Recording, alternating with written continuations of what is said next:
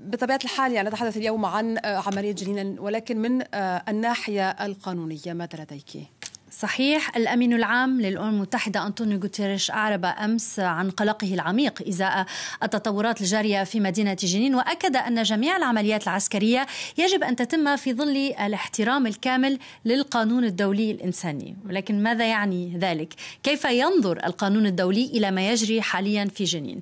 سؤال نوجهه لأستاذ القانون الدولي في جامعة القدس الدكتور منير نسيبة أهلا بك على فرانس 24 بداية تقول السلطات الإسرائيلية أن الهدف من عملية جنين هو اجتثاث فصائل فلسطينية مسلحة مدعومة من إيران تقف وراء تصاعد الهجمات بالأسلحة النارية والقنابل في الآونة الأخيرة وكذلك الأنشطة الأولية لتصنيع صواريخ. إذا وضعنا السياسة جانبا. ونظرنا إلى كل ذلك من منظار قانوني. عمليا جيش بغض النظر أين يهجم بالأسلحة على مخيم للاجئين أو مدينة ويقتل مسلحين وغير مسلحين أي مدنيين منهم أطفال.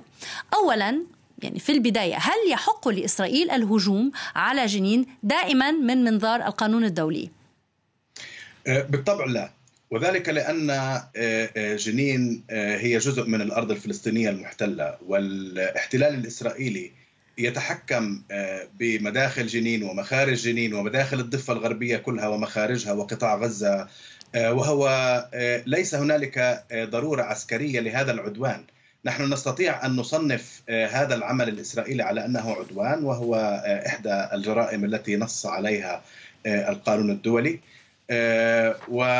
وليس هنالك أي مبرر لجيش عرمرم مثل الجيش الإسرائيلي آه، لأن يدخل على البلدات والقرى الفلسطينية فقط من أجل استعراض القوة. ولكن و... هم يتحدثون عن دفاع عن النفس. نعم هم يتحدثون دائما بالدفاع عن النفس ولكن أيضا الأهم من ذلك هو أن الفلسطينيون هل يمكن أن يعتبر القانون الدولي ما تفعله إسرائيل دفاع عن النفس؟ هذا هو السؤال. نعم آه، القانون الدولي لن يعتبر آه، لا يعتبر هذا العمل دفاعا عن النفس أنا أعلم تماما أن بعض الدول آه، تعطي إسرائيل هذا المبرر لأن استخدام القوة يكون مشروعا فقط في حالة الدفاع عن النفس ولكن الدفاع عن النفس لا يكون بالدخول إلى المدن والقرى وخصوصا أن الأرض الفلسطينية محتلة من قبل الاحتلال الإسرائيلي وهو يسيطر عليها ويسيطر على جميع مداخلها ومخارجها ويستطيع أن آه، آه، يؤمن جيشه بأي طريقة أخرى غير هذا العنف المفرط الذي يستخدمه سواء في جنين اليوم أو في غزة البارحة أو في أيام أخرى. ليس هنالك أي حاجة لهذا الأمر. ولكن الأهم من ذلك هو أن الشعب الفلسطيني آه، آه، يحق له أن يدافع عن نفسه بشتى الطرق. سنعود سنعود إلى هذه سنعود إلى هذه النقطة بعد قليل. آه، ولن ندخل أكيد في تفاصيل عدم شرعية الاحتلال لأن هذا الموضوع يعني غطته الأمم المتحدة بشكل واسع. هذا واضح يعني ولا جدل فيه.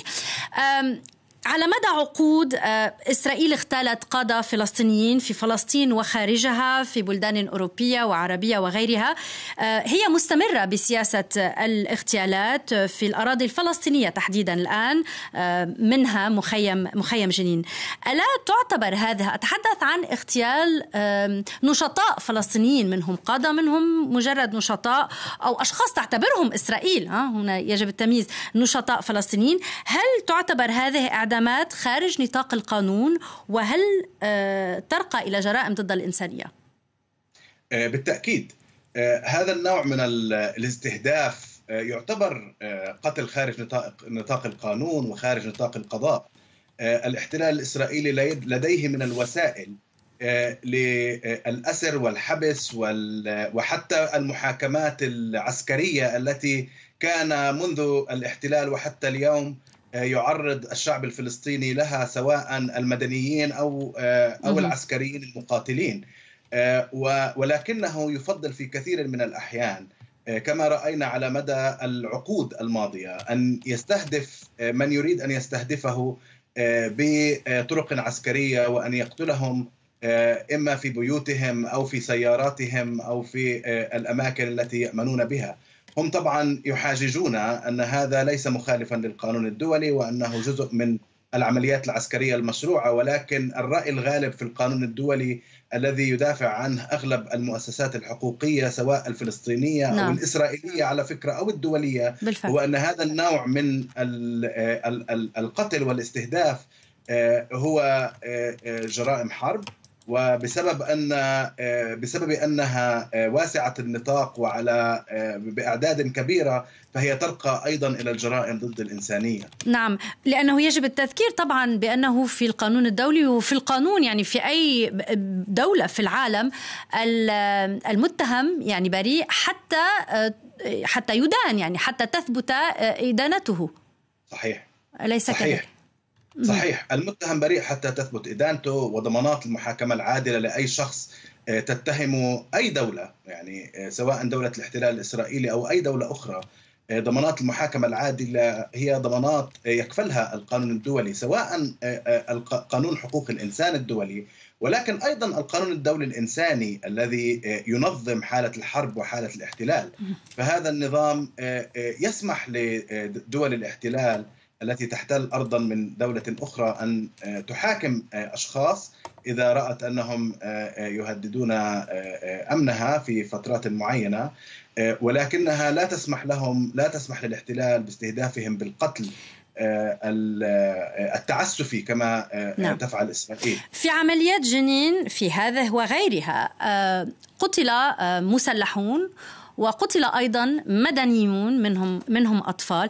بداية يعني ما هو التعريف الدولي أو بحسب القانون الدولي للمدني؟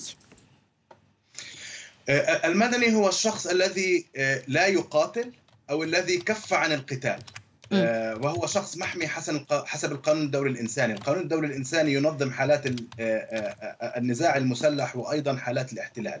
وهو يصنف المدني على أنه الشخص الذي آه، إما أنه لا يقاتل فهو محمي آه، لهذا السبب لأنه ليس جزءا من أي مجموعة مقاتلة ولا يشكل تهديد. كان يقاتل وتوقف عن القتال إما لأنه آه، جريح أو لأنه توقف عن القتال لأي سبب آخر. أو لأنه أسير طبعا أو أو لأي سبب آخر. وبالتالي هؤلاء الأشخاص محميون حسب القانون الدولي ويمنع أن آه، يتم استهدافهم آه، آه، بأي عمل عسكري أو اي أو حتى استهداف منازلهم أو استهداف متاجرهم أو أو ما إلى ذلك. ولكن للأسف الشديد على مدى العقود الماضية رأينا كيف أن دولة الاحتلال الإسرائيلي لا تأبه بهذه القواعد فهي دائما تستهدف الأشخاص المدنيين والأعيان المدنيين ونحن نلاحظ هذا الأمر في هذه طيب الأيام. باختصار كيف ينظر القانون الدولي إلى ذلك إلى استهداف المدنيين؟ استهداف المدنيين هو جريمة حرب تنص عليها اتفاقية جنيف الرابعة تنص عليها آه، ميثاق روما المؤسس للمحكمة الجنائية الدولية وعلى آه، آه، وبالمناسبة فلسطين دولة عضو في في الميثاق المحكمة الجنائية الدولية ميثاق روما. وبالتالي أعلنت المحكمة الجنائية الدولية من خلال محكم من خلال الغرفة الابتدائية فيها نعم. أن لها ولاية قضائية على أراضي دولة فلسطين وبالتالي فإن الأحداث التي تقع اليوم في مدينة ومخيم جنين هي تقع من ضمن الولاية القضائية للمحكمة الجنائية الدولية والتي نأمل منها أن تمارس اختصاصها وأن تحاسب أولئك الذين يستهدفون المدنيين وأيضا يستهدفون العسكريين بشكل غير مشروع، يعني حتى استهداف العسكري مع أنه بشكل عام هو مشروع ولكن الاستهداف بشكل القتل خارج نطاق القضاء في الحالة التي ليس لا يوجد فيها ضرورة هي أيضا غير قانونية وتقع من ضمن جرائم الحرب. نعم.